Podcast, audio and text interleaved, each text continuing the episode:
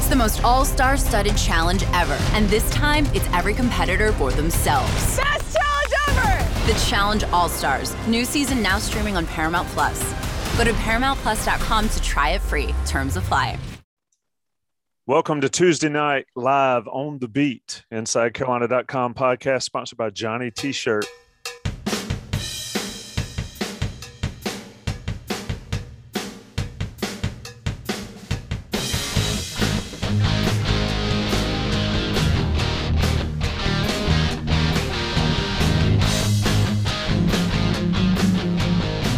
Live means it is Gregory Hall and Greg Barnes, Inside Carolina's beat writer, Inside Carolina's newest beat writer.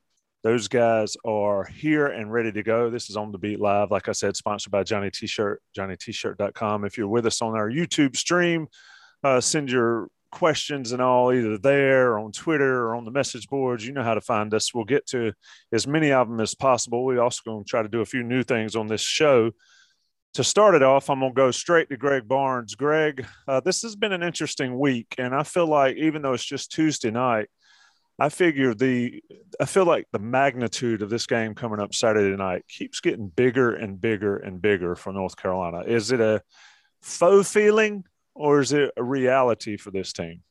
It is absolutely reality. Um, we talked a little bit last week that you coming off of that Virginia Tech game, there really weren't many opportunities for North Carolina to kind of state their case and hey, the game in Blacksburg was a little bit of a fluke. We just weren't ready for whatever reason, but we are this top 10 team that, that we've said we were all off season.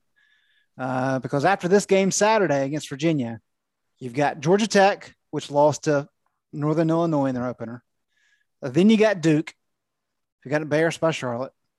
And then you got Florida State, I think everybody knows what happened against Florida State. The what, 57 yard, uh, not even a hail mary touchdown pass to win the game for what Jacksonville State. Um, and they planted the flag on Chief Osceola's face. Yep. Wow. yep. And um, so those are three teams uh, at the very bottom of the ACC. So you can beat those teams as bad as you want, and nobody nationally, and really nobody regionally is going to say, "Oh well, here comes Carolina. They're they're back." If you don't go three and zero in those games, forget it. And so what's left is this game Saturday, and uh, you know, I, I picked this as an upset before the season started, um, and I think at this point, two games in, that pick look, looks pretty wise um, just because Virginia's looked really good. And they've looked better in North Carolina. Mack Brown has said the same thing. So North Carolina will be favored in this game. But a lot of it is based on that hype and expectation from the all season. And so, yeah, I mean, I think this is a critically important game because if you somehow lose this game to the Cavaliers, you have a full month before that Miami game. And that is your next chance to say, hey, we're actually a good team. We're, we're actually legit. We're not going to be the you know the, the main uh, team. You know the, the one. There's always like one team that's top ten in the country that ends the season outside the top 25.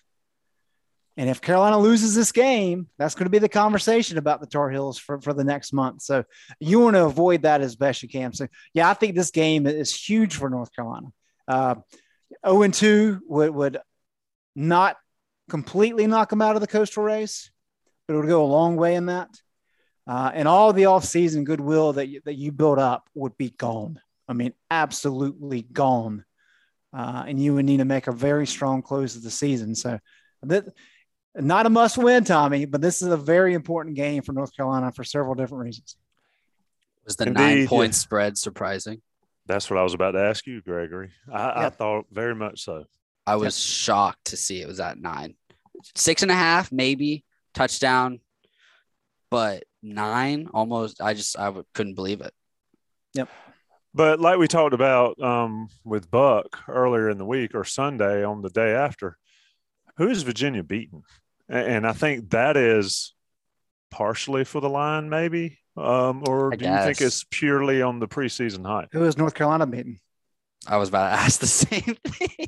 That's not what I asked, Greg. Answer rule number one. Answer the Buck's question. comment. Buck's Um, comment I on Sunday was they, funny. They beat Illinois, which is a, a Power Five team. Now, is Illinois any good? Uh, They they've got a beat good Nebraska, coach. but I right, they beat Nebraska. answers Nebraska. the question. Um, they, they have a they have a good coach. Um, but yeah, we don't know. Um, we do know that they took care of business against Illinois, um, and that they've they've done everything they needed to do. And we we talk about that a lot, right? Um, you can only control so much when it comes to your schedule. And Virginia had uh, two teams on their schedule, and what have they done in those games? They beat William and Mary, FCS opponent, 43 to zip, no contest. And then Illinois, they beat 42 to 14. The offense Contest. looked great. Uh, the the defense looked good.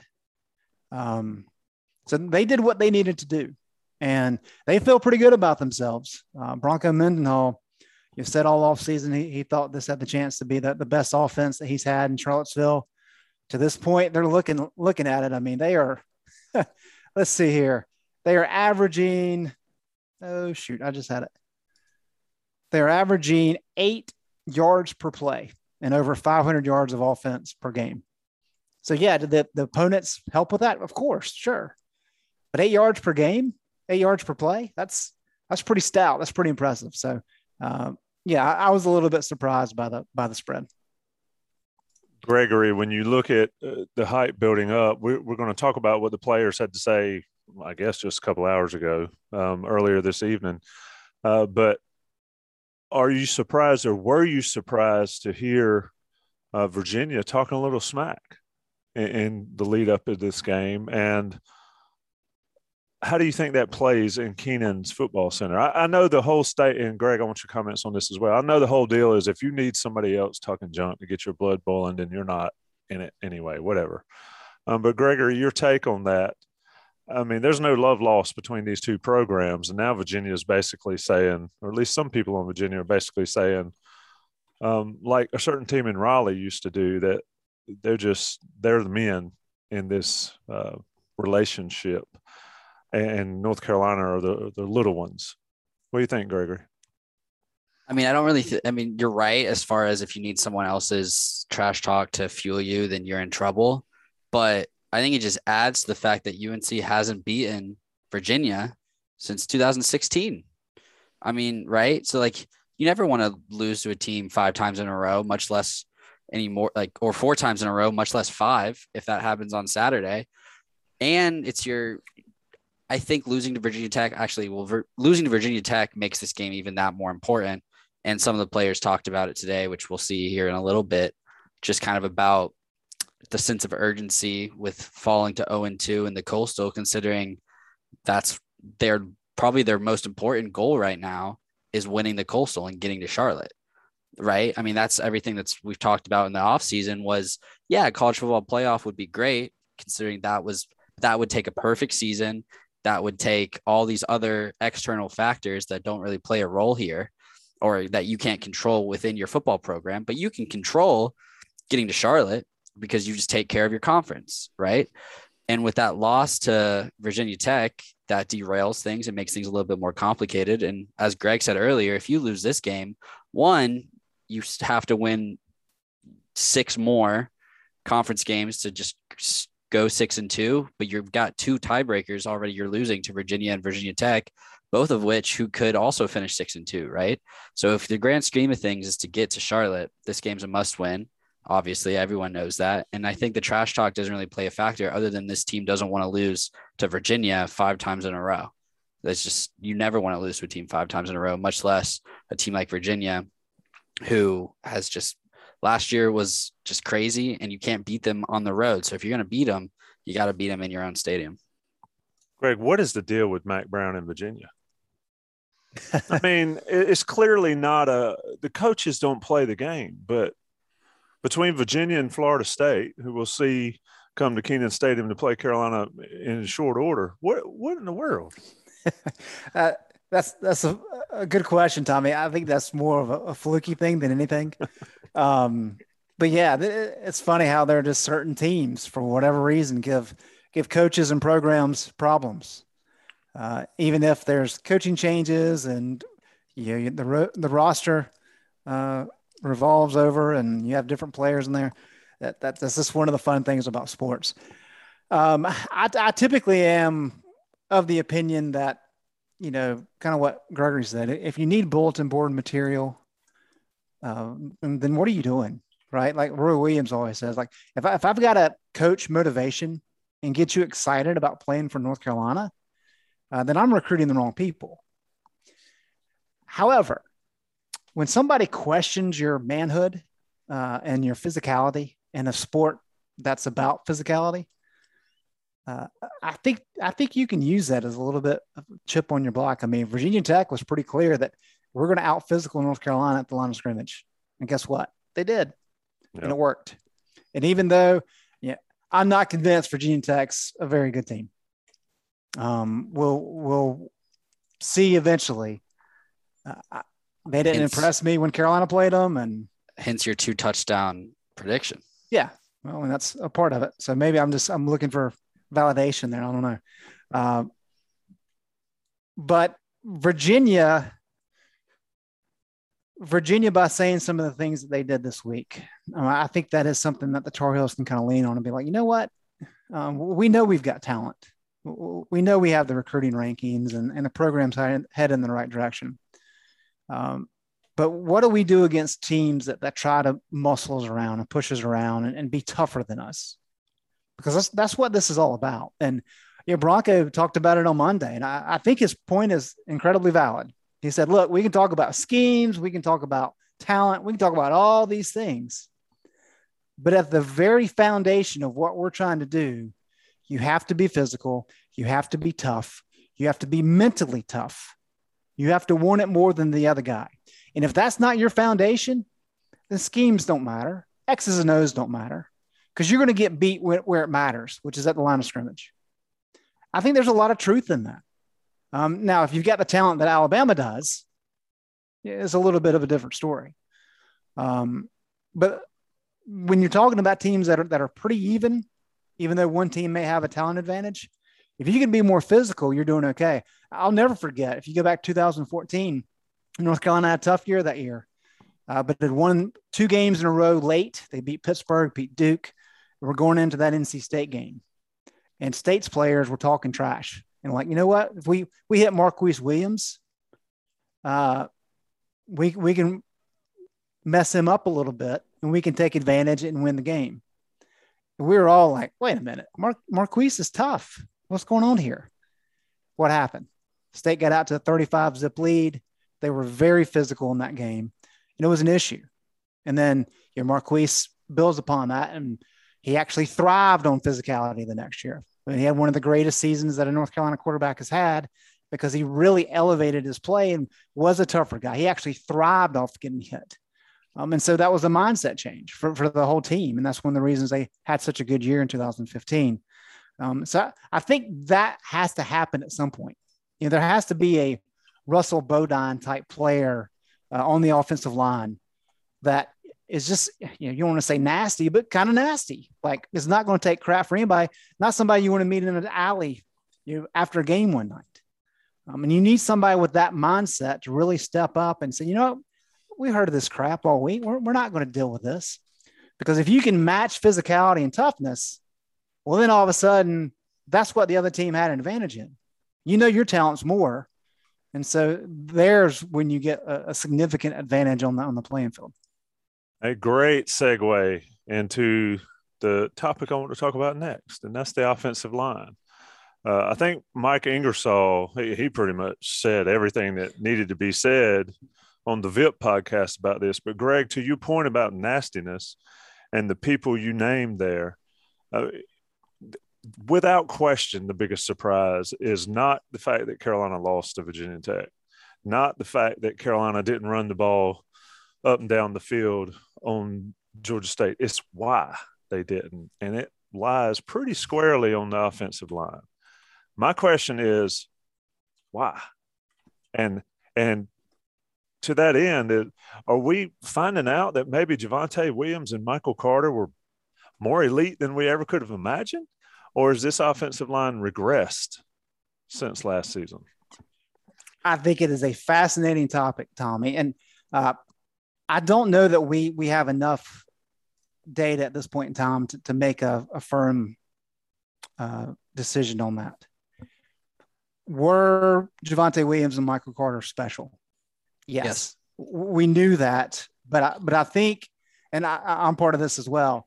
Uh, I think we assumed because the offensive line had all these starter, all these returning starters back, uh, that while not necessarily a plug and play, there would be a drop off, but it wouldn't really be that significant.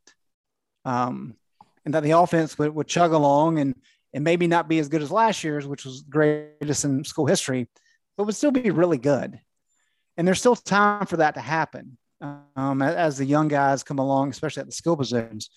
But all that was predicated on the fact that the offensive line was this legit group, one of the top offensive lines in the ACC, possibly nationally. Um, and at this point in time, there's no indication that that's the case. So the concern for me is, and you know, I, I, encourage anybody who's interested in this this topic to go listen to the Taylor Taylor's podcast with Mike and EJ because uh, Ingersoll really did a good job of kind of addressing some of the issues. Um, but what concerns me most about this is this group has played together for the better part of three years, and there's been a lot of guys behind them on the depth chart that have been around and that have played and snapped. And those are guys that should be ready to step up. And one of the things that the coaches told us in the offseason, especially in camp, was that you you always kind of want seven or eight guys ready to go. They felt pretty good about maybe having nine or ten. But yet, what do we see in the first game? Um, Asim Richards, who's played primarily at tackle, has moved inside to try to get Ezeudu some, some snaps at, at left tackle. Which didn't work. Which didn't work, which is a little strange. Uh, and then last game, uh, Quiron Johnson, who struggled a little bit against Virginia Tech, who's played center all camp because Brian Anderson was was out. Well, with Ezeudu out, they move Richards back to tackle, and they slide Quiron Johnson over to guard to start, and he he rotated with Ed uh. So where where all these other guys that you know the William Barnes and Jonathan Adorno and all these all these guys that have, have been around for a couple years, why aren't they ready to, to take the place of guys who are maybe struggling a bit? And to me, that's the biggest question. And yes, I get it. You know, Brian Anderson is the heart and soul of the offensive line. You need him. Communication was better against Georgia State. That's a big part of it. Ezeudu is your best offensive lineman. He missed Georgia State. That's part of it. But if we're at a point where one guy is not able to play and the offensive line takes a significant step back, that's not good because offensive linemen miss games quite a bit or they're banged up quite a bit. And you should, you at this point in time, you should be able to sub somebody else in and there not be much of a drop off. Uh, and so for me, that's that's the biggest head scratcher is, uh, you know, I understand the injuries happen, but where's the depth? I mean, where's the guy? Where are the guys that can step in and make sure this thing chugs along? Because uh, if this is not solved quickly, I mean, you, you, can get some of these guys back next year, but McKethan and Tucker and Ezeudu, those guys potentially are going to leave. And then you've got a huge question mark for next year. So. And Gregory, three names. Let, uh, let me let me let me ask the question because I know you got a great point you're about to make. But Greg, you said where's the depth? Gregory, where's the coaching? I'll just say it like it is. I mean, it, it, something's going wrong. And I agree with you, Greg. I don't know if we're at the point where we know 100% why yet. I think we all said after Virginia, um, we would know where this team was. But Gregory, your take. Yeah, it's just I don't know. I I understand that the offensive line has not been good these first two games. But week one, you don't have Anderson, and that was a noticeable difference in week two. And then week two, you don't have Ezeudu. So, and I think that matters, but I understand that they've also, these guys have played together and they've dealt with injuries in the past and blah, blah, blah. So, as far as the coaching, I think you have to look at why William Barnes, who they like, and I mean, he played 21 snaps against Georgia Tech why is he down? Why is he downfield on pass protection? Why is he that far downfield? Right? Things like that. That's where the coaching comes into play. Of this guy's not a freshman, right? Does he play as much as the starters? No. And so I think what we didn't see the last I I compare it to this. We didn't see the first 2 years under Bateman was he wasn't trusting his depth. It wasn't really there, but still they talked about trying to build depth, trying to build depth. Where to build depth, those guys have to play and they weren't playing. And we're seeing that exact same thing happening with Searels and Longo on the offensive line now. You can't tell us that you have nine guys that you trust and then only play six, right? Because if you do trust them, then, then they're not playing. They can't. So then when they, when they do come in, right, they're going to make those mistakes. They're going to be downfield. They're going to be blocking the wrong guy. The three names switching that come up with depth Barnes, Adorno, Caden Baker. William Barnes played 21 snaps against Georgia State, 11 run block, 11 pass block. He graded out 57.6 in the run block, 77 in the pass block. Much better in pl- pass blocking. And he came in kind of in the tail end where they were running the ball more. So I think the run grade speaks more.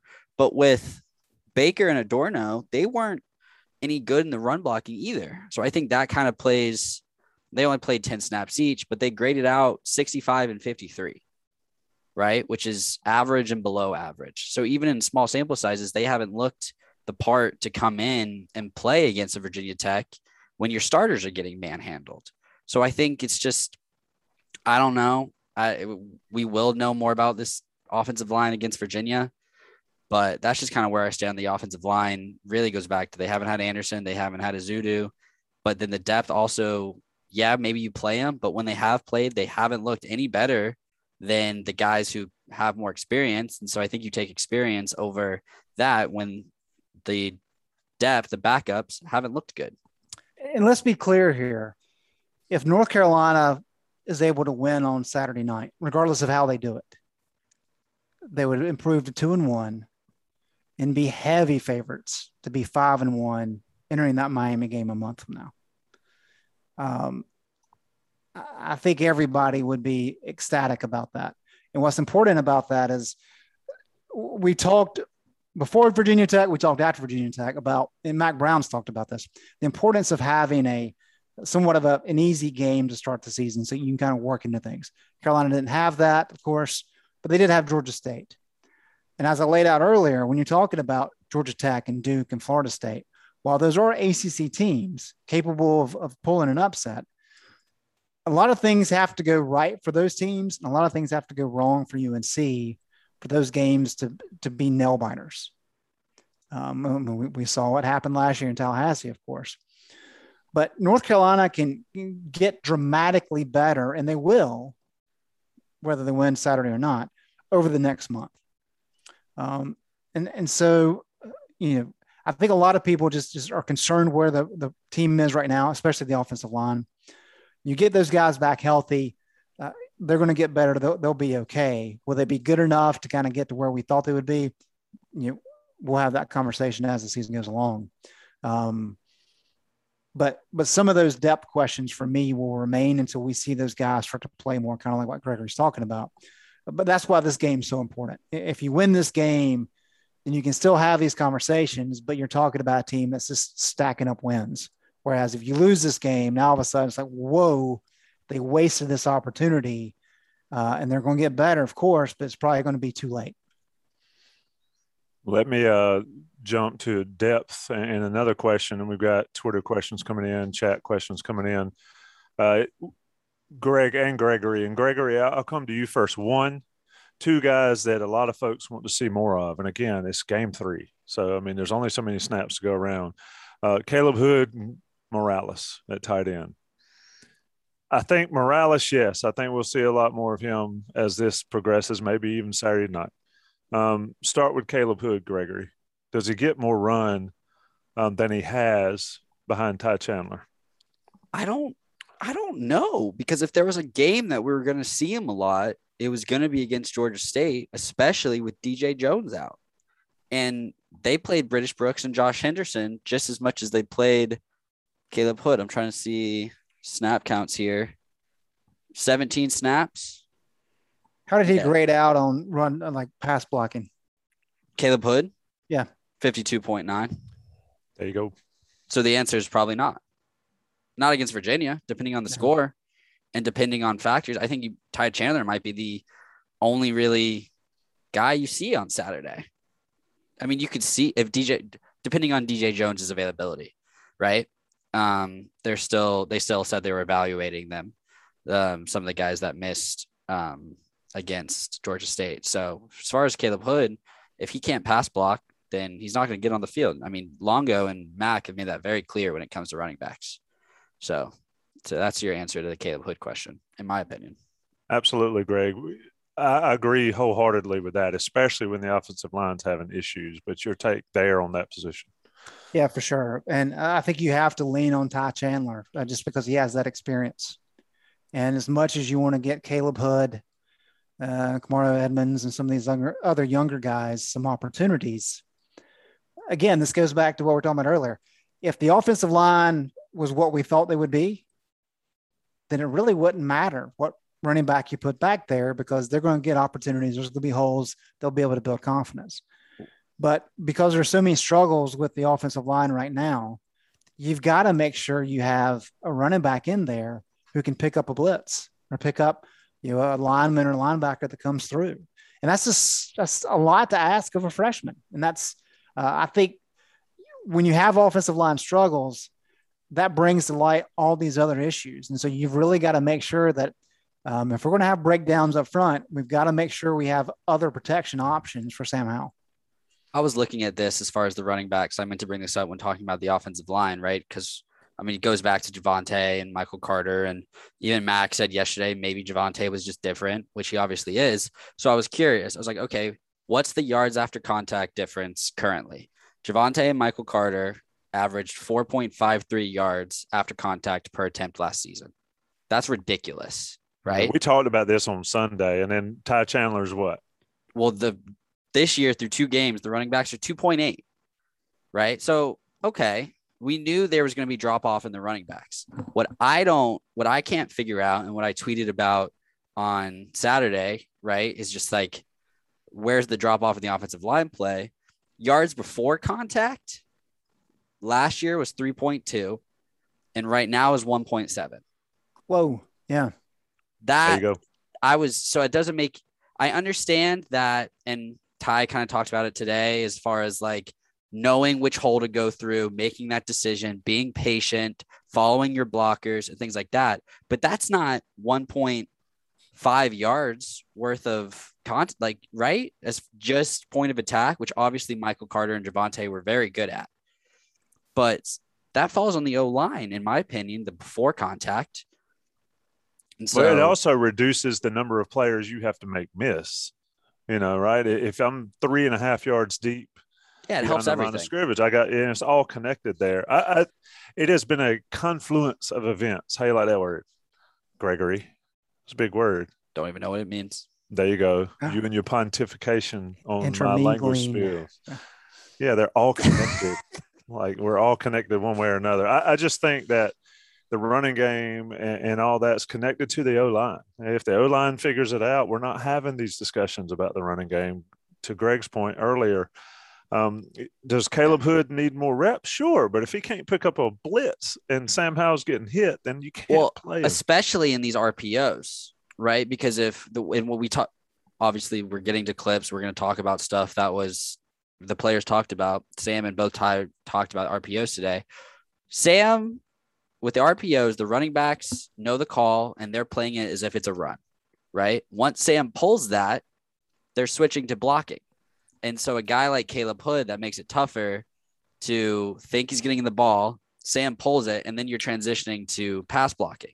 That's a part of these RPOs, if I'm not mistaken, right? So with a young guy like Caleb, I think that plays a role as well of not even just being able to one hold a block, but also switch into blocking gear after rush attack gear that quickly, especially in this offense.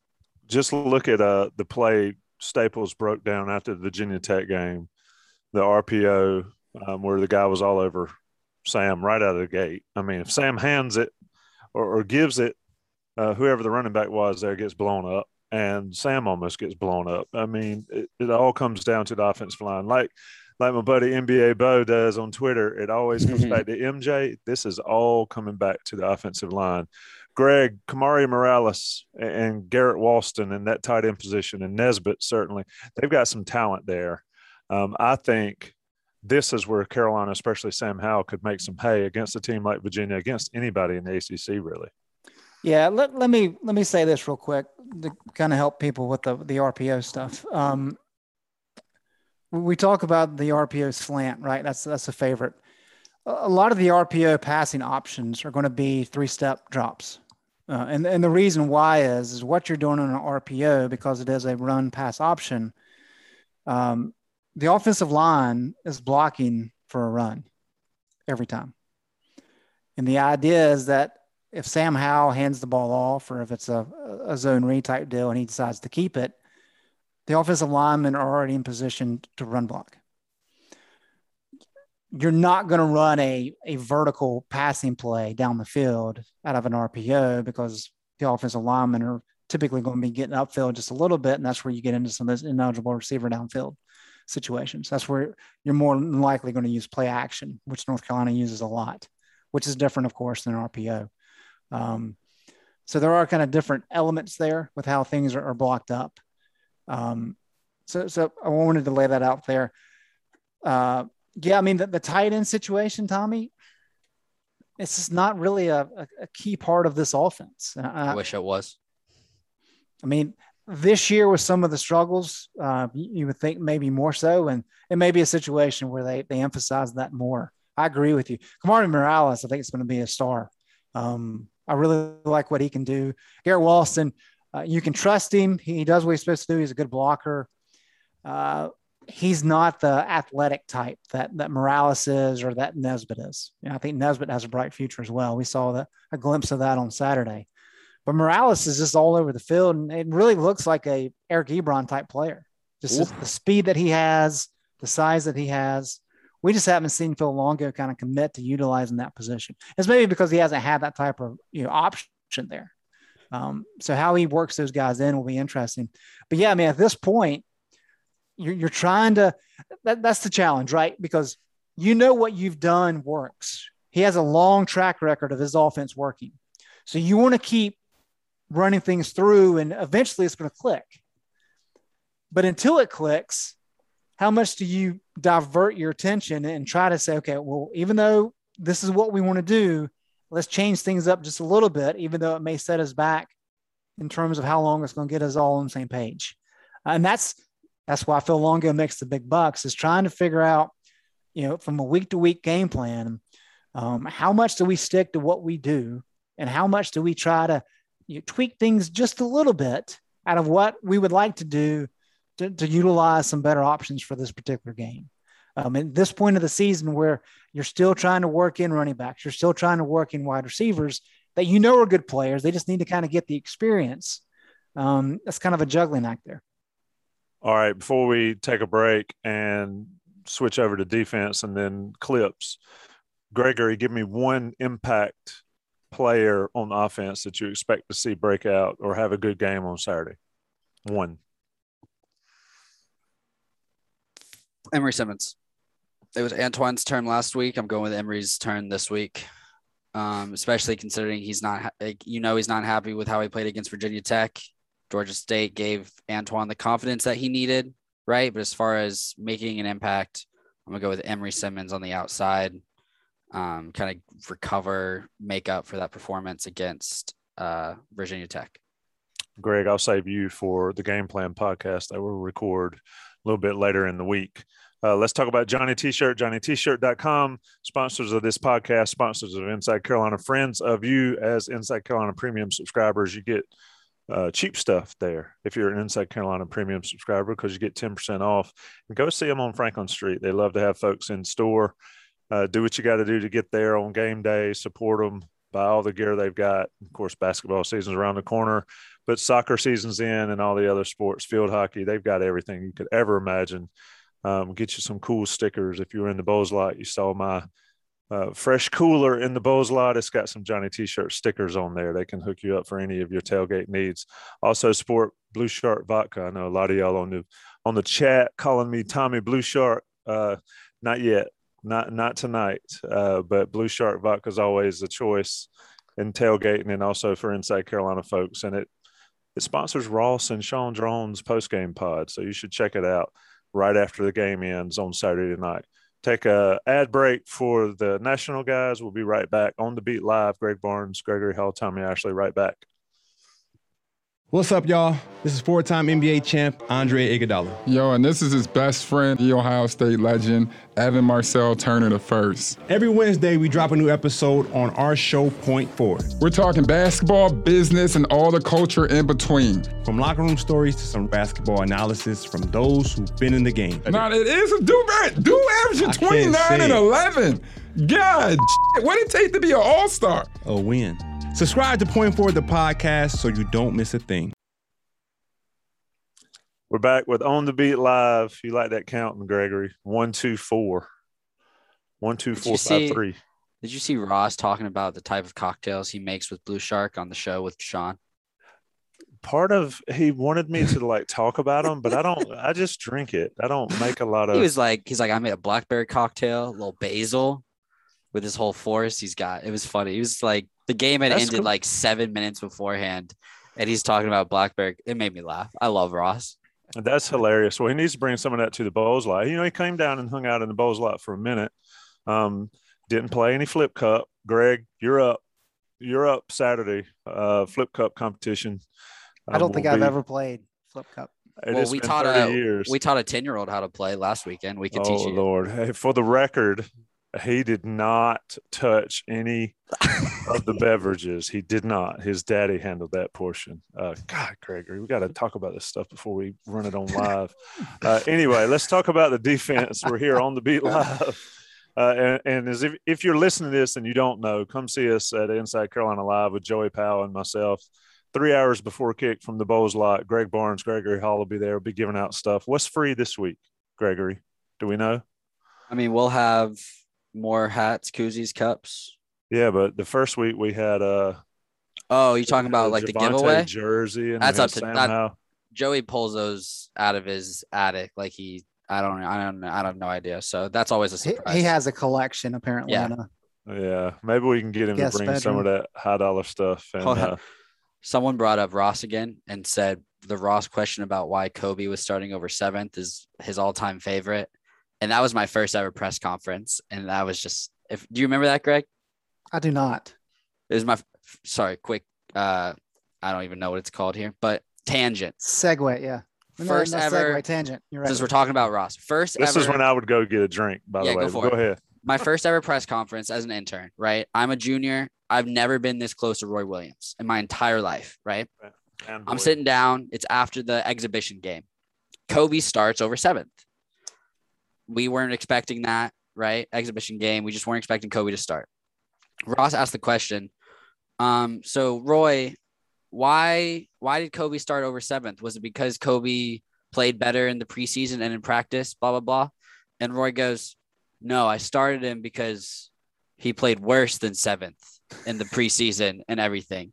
And he said in a very sarcastic tone. And Roy was like, Sorry, I'm not making fun of your question. And then he goes, Wait a minute. Yes, I am because yes, it was a stupid question. And I'm sitting there. I'm like, I'm never, I'm never asking questions. I'm, ne- I'm Ross, who at this point is my boss, and I'm just like, I'm, I'm never asking a question if he's talking to Ross like that. You better step up and bring it. That gets this out. Whoa, Greg, nice. yeah. I'm just going to finish it since it's almost empty. This was a gift, by the way, so I didn't pay for anything.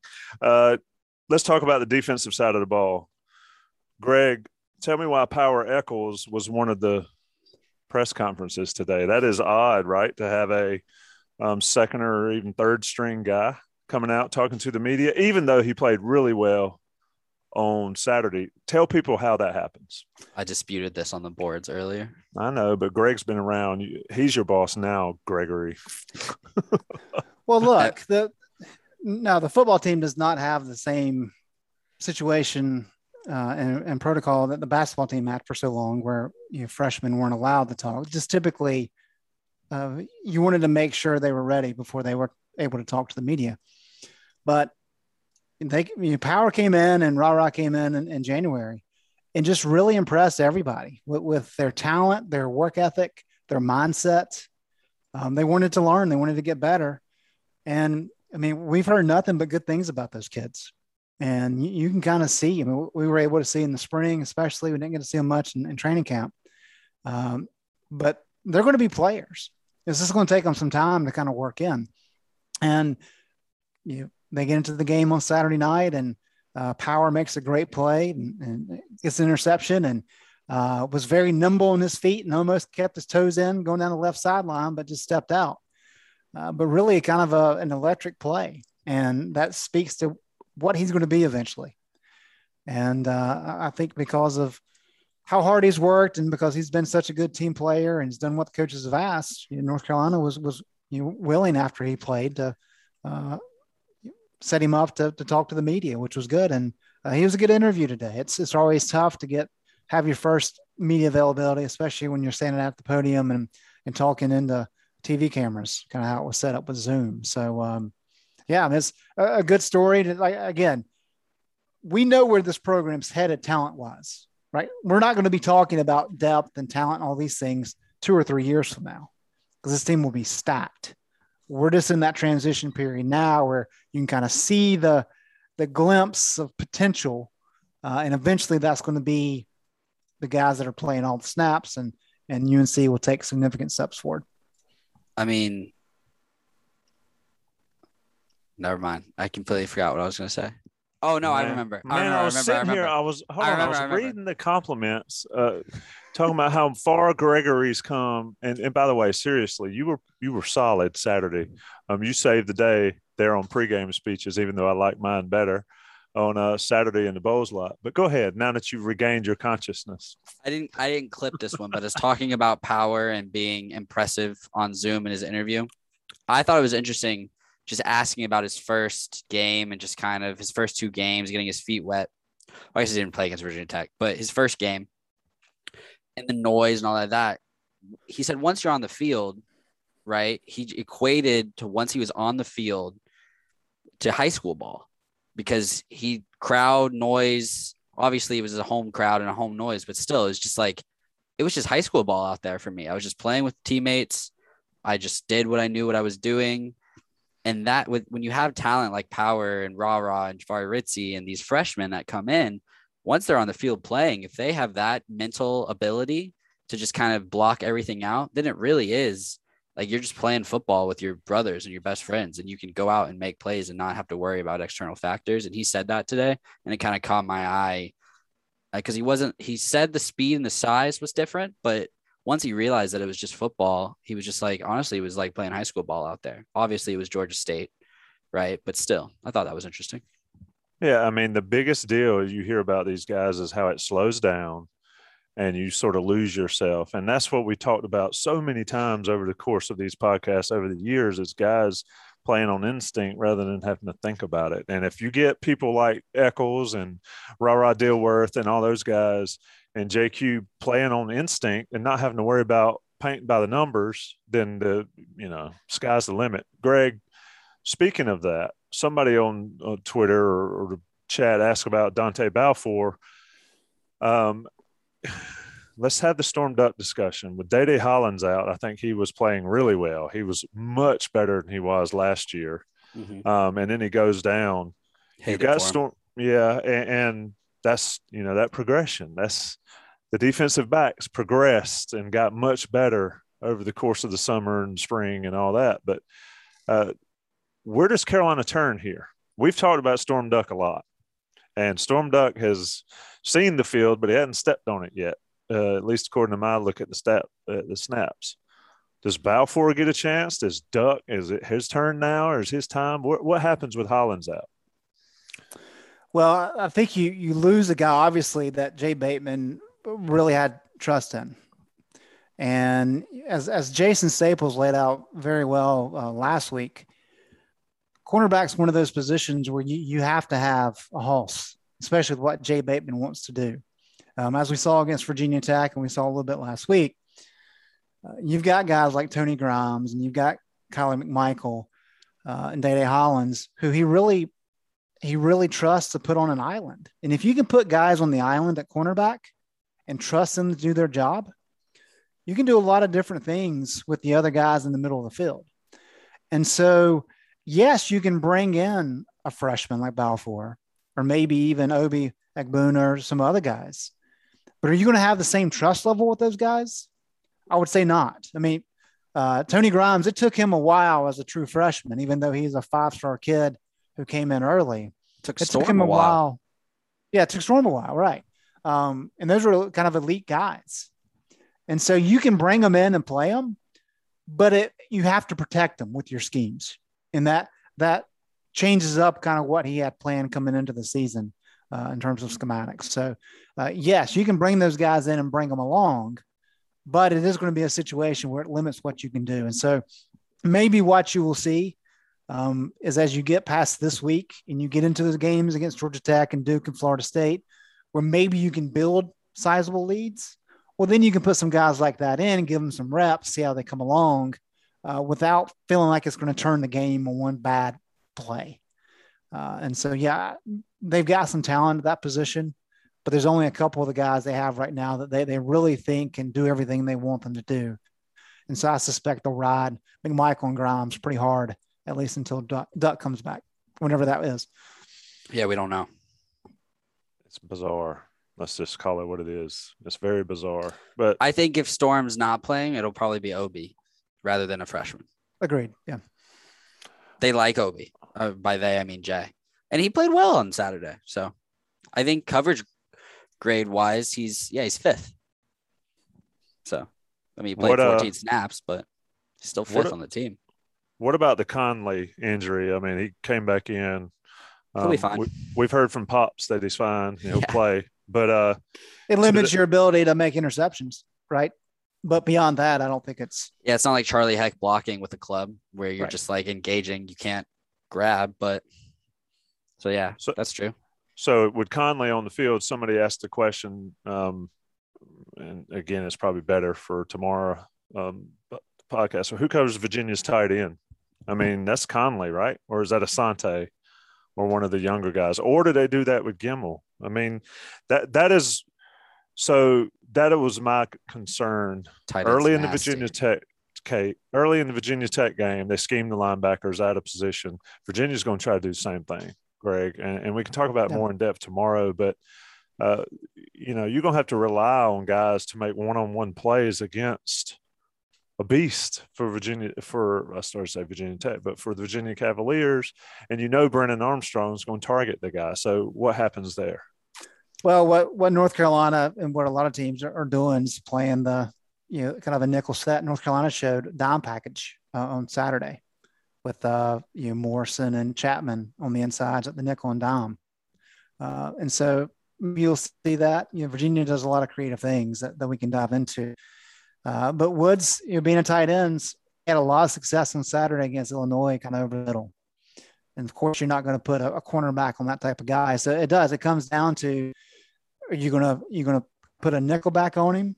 Are you really going to use your linebacker? Are you going to you know are you going to bring up your safety in Conley and let him guard him? I doubt it. So I think it's really more of kind of a. It really depends on you know if, if Jay's going to stick with his man schemes. Uh, because yeah, Virginia uses a lot of, lot of two tight end sets, then maybe you can use a nickel back to kind of help there. But then you're talking about size disadvantage. So initially, without diving into it too much, you'd have to say that's going to be a linebacker situation. Cedric Gray, Or I mean, size wise, size wise, right? But but Gemmel or uh, you know Sante is going to have to kind of check him because he was he, the guy's big and fast. Um, he- he's going to be a problem. And so Conley, yes, has the physicality and the size to kind of deal with it. You're just not going to bring up a safety and necessarily put him in a man-on-man situation with a with a tight end uh, on most plays. This is this is not going to be what you want to do, especially with Virginia wanting to run the ball the way they do. Gregory, impact player on defense. Saturday night. Mm, Man, you literally put the question on there. You should have known it was coming. Tony Grimes. I think it's going to be Tony because with especially with scrambling quarterbacks, he has watching Tony. I think he has a great vision in switching from pass coverage to understanding it's a run and getting there. And especially with Armstrong getting to the outside, we know this UNC can't cover rushing, scrambling, running quarterbacks. It's just the front seven just hasn't been able to set the edge on those guys. They couldn't on against Virginia Tech, and I'm not expecting them to this weekend, which is why I think Tony Grimes is going to make going to have to make a lot of tackles in the secondary. That with his coverage, that's why he's my pick. Yeah, and Tommy, let me let me add this. We're talking about cornerbacks and about potential backups. Um, North Carolina, because they have cross trained, they do have veterans who have played cornerback. Trey Morrison played cornerback for an entire year. Uh, Don Chapman uh, practiced at cornerback and is playing nickelback now. Uh, so I, I kind of think that you know if if something happens where they need to put in a, another cornerback instead of going with a freshman, you know, maybe they would lean on a Trey Morrison and just bring Gio Biggers in at safety or Cam Cameron Kelly. Uh, so you don't have as, as big of a drop off in terms of experience at the cornerback spot. All right. So, what we're going to do on this section of the podcast as we close up, we're going to have a little fun with Gregory dropping some clips from today's player press conferences, and then we'll talk about them on the other side of them. So, Gregory, I'm going to let you take over the uh, technical aspects of it because, brother, I have no clue. well, who do we want first? You pick it. You pick it. We'll talk about it. Mm, all right. We're talking defense. So, I'll pull up Powers clip talking about question here was is there a sense of what's the sense of urgency like in practice um, as far as discussion of can't go down 0-2 in conference play? This oh this was let me share this this was his answer. Can you guys see that? Yeah. Yep. I want to make sure they can see you resume share. Chat are we all good? Can you see this? yep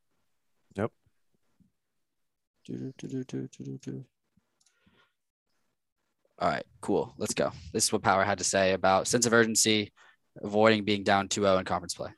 Sense of urgency is there. Just everybody's focused and holding, and um, just everybody coming into the film room, bringing on film, and you know, everybody's talking about what's the plan and how we're going to execute the plan, and just everybody's focused. You know, you can you can feel the sense of urgency. You can feel how important of a game this is to us, and um, all the pride we can uh, take in this game. So he's talking about pride. Yep. And sense of urgency. And Greg, to that point, that's what we talked about when we discussed earlier the Virginia Tech guy sort of running his mouth a little bit, talking about the physicality and basically challenging Carolina's manhood. When you've got a freshman that has played limited snaps talking about it, it's a pretty solid bet that that comment um, and the the weight of this week is fully engulfed that Carolina locker room, isn't it? I think so. I, think it's important for that to happen. But you know, as we talked about earlier, um, Bronco builds his program with that being the core principle. Uh, and so, kind of what what Mandy was saying is, you know, North Carolina can come out and they can play physical and they can play tough, but they're going to wear out and they're not going to be able to adhere to that throughout. And so that's the challenge for North Carolina.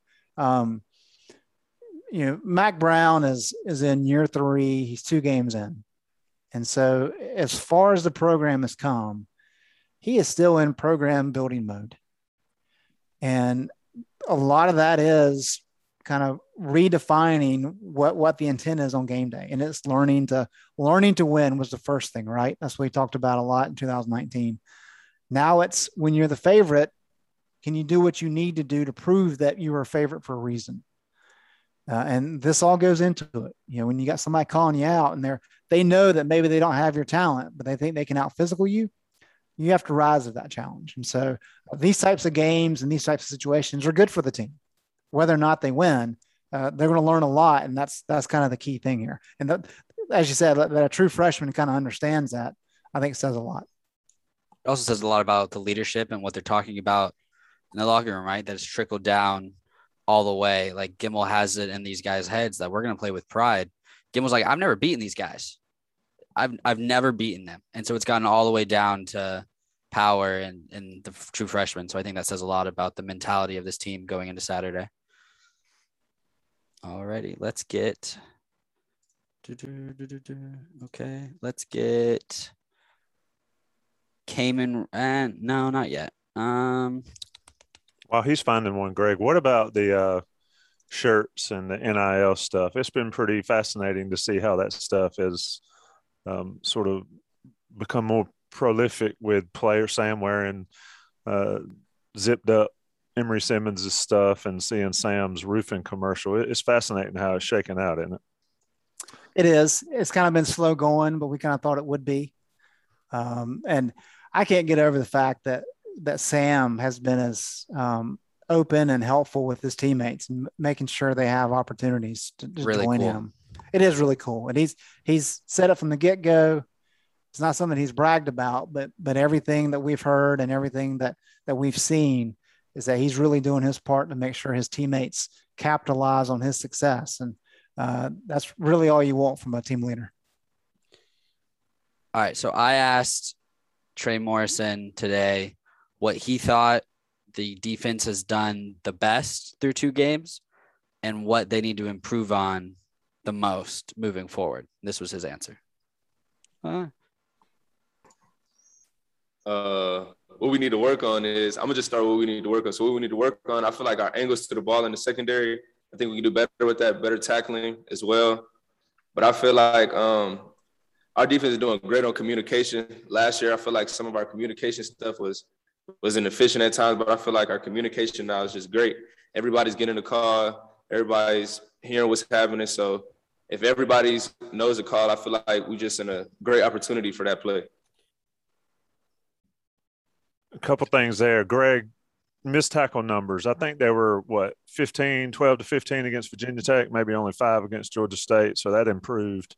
That is uh, spot on. It's at 17 on the season. And, and so talk about that and the communication. We, we, we've clearly hammered the communication issues on the offensive line, but the defense, at least after the first couple of drives, seems to sort it all out much quicker, doesn't it? Yeah, and like Gregory said, when you have somebody like Jeremiah Gemmel as your team leader, especially the leader on defense, that helps. And when, when you're talking about guys like you know, Trey Morrison on the back end and Ray Vohasek on the on the front end with Tomon Fox, you've got veteran guys who have been around the block who understand the importance. And when you have those guys at each level, that's critically important.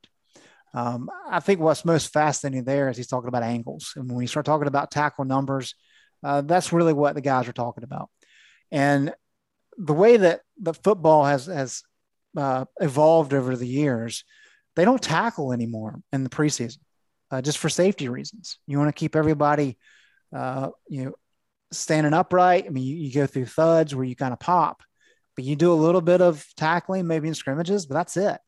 And so they get into these game situations and they haven't tackled in you know however many months. They tackle more in the spring, of course, because you got time to recover. Uh, but you know, you talk about four or five months without legitimate tackling, and tackling is about angles. And so I think uh, I, think you'll see that improve over the over the course of the year. That the more game opportunities you get, the more you kind of get accustomed. Okay, well, if I'm going to hit this guy the way I want to, I'm not going to be pulling up. I'm actually going to be plowing through him. So I've got to take a better angle, and that, that just kind of comes with it. That is one of the pitfalls, though, of of the the I don't want to say it's a pitfall of player safety, but in trying to keep the guys healthy in training camp, you do lose that that tackling edge that maybe you'd have in the first game. Uh, call it rust or whatever, but that, that's kind of a part of it. That is a is hundred percent. I mean, if you if you don't hit, you got to get used to hitting, and, and that's what usually happens in those early season games. While Gregory's calling up next clip, Greg, um, I did what Gregory did. I totally lost a great question. Call up next clip. All right. Well, I've got it. So you're good. this is a very, this is a short clip. Myles Murphy, nice short and sweet interview. Uh, this is his take on UVA putting up 40 plus points in the first two games. And practicing hard, we plan to like just shut that down, shut the run down, get pressure on that quarterback. And that's how we plan to win a game. To the There point. and, and that is that reminds me of my question. Thanks, Myles Murphy. Uh, he talks about getting pressure on the quarterback, Greg, but the the key to stopping Armstrong and any quarterback like that is getting him on the ground when you have the opportunity, one, and also not letting him get out in the open field. So, how does Carolina accomplish that? Um, given what you've seen thus far, I think this guy, uh, this guy being Myles Murphy, getting up the gut against Virginia certainly can help that process. Yeah, uh, Virginia returns all five starters on the offensive line, and they return six guys. I think that combined for upwards of 130 career starts. So a veteran group that was very good and, and won the point of attack last year. And so we can talk about rotations and depth and all these kind of things for North Carolina in this game. What's going to matter is how the, the best players play. And to your point, Tommy, that's Myles Murphy, that's that's Raymond Vohasek, that's Tomon Fox. Um, those guys have to have big games. You can't be counting on some of the younger guys to come in and maybe give you a splash play here or there. You have to win at the point of attack consistently. That begins with Murphy. That begins with Raymond. That begins with Tomon. If that doesn't happen, uh, the Virginians going to be able to do whatever they wanted to. Uh, and we hear about the eye candy. They do a lot of misdirection, which gave North Carolina a lot of issues in Blacksburg. And this offense is a lot better than what Virginia Tech had offensively. I mean, the, the numbers for uh, Burmeister compared to Armstrong are just dramatically different. And uh, Armstrong has, has shown that he's improved his passing. So if, if Virginia can run the ball the way that they want to, that's going to give him a lot of options throwing the ball.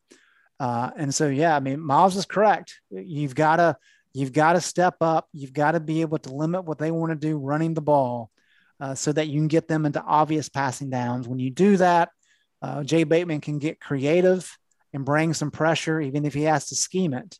Um, but if Virginia stays ahead of the chains, uh, good luck. Speaking you cannot of, have Brennan. Go ahead. I got a great was, line, but go ahead. I was okay. Well, I was just gonna say, speaking of how to stop Brennan Armstrong, this is Kaimon Rucker's take. Can I play it? Is that okay? Yeah, yeah, yeah, yeah, yeah. My line on fit. He's an athlete. I think everybody knows that he can make plays with his arms and he making plays with his legs. Man, he can run, he can pass, he can do it all. And just for us as a defense, we just got to get him contained. We got to get him under pressure. We got to make him not throw um, the throws that he's been making against the past two teams that he's win against. We gotta we gotta really apply pressure up front as a defense because you know we gotta Coach Brown always harks on a pass rush, causing pressure in the backfield. And so that's one of the crucial things that we're going to have to do this weekend is just cause pressure to Armstrong to force him to make some crazy throws so we can get turnovers and also, if he wants to try to use his legs to make some plays, then we got to flow as a unit, all living hats to the ball, and just stop him where he wants to run. Armstrong. Did he, say, did he say all living hats to the ball?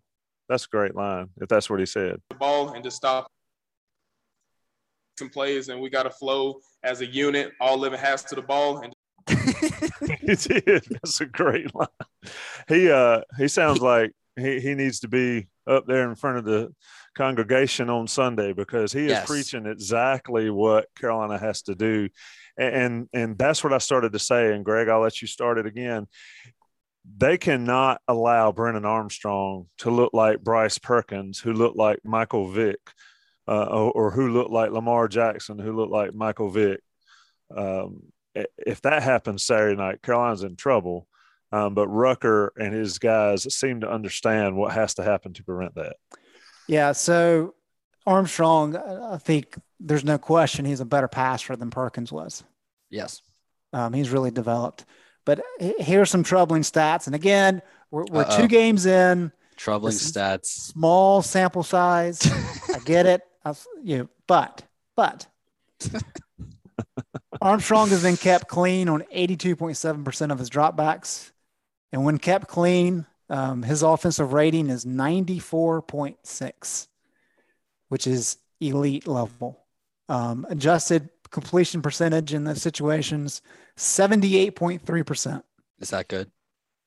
I think it's okay. um, he has only been put under pressure on 13 dropbacks this year.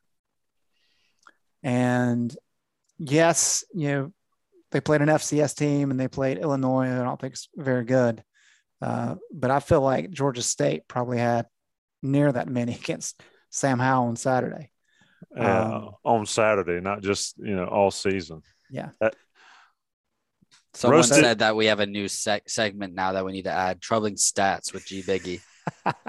I, I, keep looking. I, I keep seeing roasted nude, but it's roasted made, and, uh, he, he believes, getting to your head. No, I just can't read these small print. Uh, even against whoever they've played, Greg, to your point there, I mean, 13 pressures on dropbacks. I mean, Carolina's got to have that many Saturday to get this guy off the mark. And if my memory serves, the one or two times they got to him and applied some solid pressure, he he threw it to the other team last year. Uh, so the question is, you got to have Rucker. And somebody else asked the question over here on the Twitter feed or on the chat feed is, has Bateman being been holding back as far as doing some of the exotic stuff? Do you believe that this year?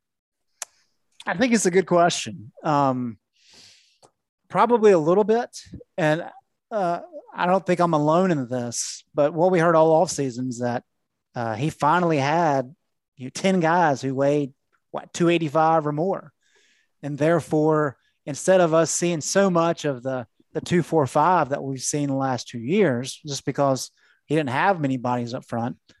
Now we would see that that true three four scheme um, with Fox and maybe Des Evans at outside linebacker to give you some legitimate options to really get after the passer. But yet, what we've seen on obvious passing downs is he's going with one lineman, and Clyde Pinder has been that guy. And then he brings in you know Fox and Hopper, or Fox and Chris Collins maybe uh, to kind of set up at the line of scrimmage to give them extra pass rushers. Um, it's interesting. So I, I think part of it is is that the pass rush that was such an emphasis this offseason uh, maybe hasn't developed to the extent that they they would have liked. Um, but you may maybe uh, Jay Bateman is kind of keeping things in his back pocket.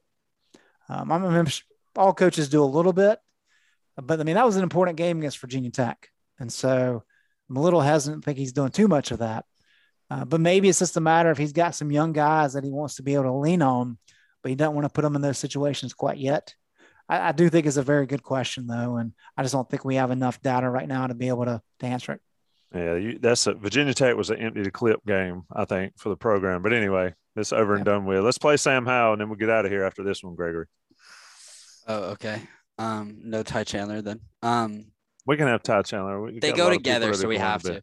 Okay. Transitioning transitioning back to the RPO, right? This is Sam's to kind of describing on his role versus the running back's role in um, RPOs. Really, it's it's not as complicated as you think.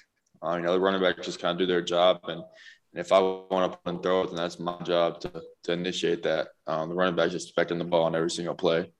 Um, and if I see an RPO open, if I see the right the right I'm looking for, then and hold and throw it. But the running back, the running back really has no clue um, if I'm going to throw it or, or, give it to him. Really. Okay, so that's Sam, and then this is Ty Chandler, kind of talking about overall.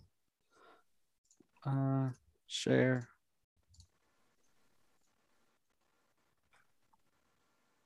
Just trust, man. Seeing different blocking schemes, how people want to play. Um, different tendencies, stuff like that, man. So just dissecting film and seeing where we can get better, um, whether it's with footwork or um, just having patience or uh, trust, that sort of thing, and just seeing holes and hitting them. Um, so that's that's what we've been working on. Uh, that's what we've been getting better at. So. Bottom line, running game's got to be better. However it happens, running game's got to be better. But to be better, they got to get more reps, Greg. Right. And that kind of goes back to what we are talking about a little bit ago with the RPO. I mean, the offensive line knows what they're supposed to do. There, there's no guessing for them. The running backs, as Sam just said, there's no guessing for them. They're expecting the ball every single time. The weight of the decision is on Sam Howell. He, he's reading the defense as best as he can, and then he's having to make a decision as soon as that ball is snapped. Does he does he stick it in the breadbasket of the running back, uh, and does he let go or does he keep it? And that that's really what it comes down to. And so it's not like it's a confusing thing for the offensive line or for the tight end or for the running backs. They know what they're supposed to be doing. So right, that that's not the issue. Um, it's it's execution. It's communication. Um, it's it's all these things. And um, as Mike Ingersoll did a good job kind of laying out in the podcast the other night, uh, a lot of it's technique and things that have kind of been popping up, uh, not just the last two games or the last couple years. And that that's that's problematic. That that has to be fixed yesterday. And uh, so all those things have to come together for this offense to really start to click. And um, again, it, it really is baffling to me. You know, I, I, I don't know if I fell for it or what, but I, I really thought that yes, North Carolina would, would struggle a little bit early offensively uh, just because they lost the, the talent at the skill positions. But I really thought with the offensive line being back, with Sam Howell back there, they would be able to navigate it until those guys kind of got their sea legs and this offense would be off and running. Um, maybe that's still going to be the case, but I did not expect the offensive line to be part of that puzzle. And they didn't need to be dominant. They just needed to right. do what they did last year, but they've regressed, which is shocking to I think everyone, including themselves. Yep. So it's not like we were expecting them to be an Alabama offensive line. We weren't. They weren't an Alabama offensive line last year with two of the greatest college running backs that have played on the same team together, right? So, yeah. It's uh this game is huge for North Carolina. A lot of great questions on the chat on the YouTube chat um, and questions from the boards. We will talk about a plenty of it when Jason Staples, Greg Barnes, and I get together on the Game Plan podcast. We'll record that tomorrow evening and be up on Inside Carolina on Thursday. Um, one of the questions I'll be asking Greg and Jason is, and I mentioned this earlier in the week, have teams figured out the first options, the first and second options for Phil Longo and for Jay Bateman. And now is it time for those guys to dig deeper into the basket um, for their extra their extra options because Carolina has struggled. The RPOs, the slants, those were money last year. They have not been there this year. And we'll talk about that much more. But this has been On the Beat Live, sponsored by Johnny T-Shirt, JohnnyT-Shirt.com. Gregory Hall's been running the sharing the screen and the YouTube chat and all that good stuff. Greg Barnes is always doing Greg Barnes things, bringing the knowledge. I'm just host. I just come and have a few drinks and talk to the experts, and I hope you've enjoyed it. Uh, so we will talk to you again soon. Thanks, boys. Jeremy Renner returns to Paramount Plus for a brand new season of the original hit series, Mayor of Kingstown. My job is to create a balance, avoid a war. From executive producer Taylor Sheridan, co-creator of Yellowstone. There's some new players in town, and they brought the plague. And Antoine Fuqua, director of Training Day. I know it's always been a war zone, Mike, but this is next level. The mayor is back in business. Are you warning me? You're going to find out. Mayor of Kingstown. New season streaming June 2nd, exclusively on Paramount Plus.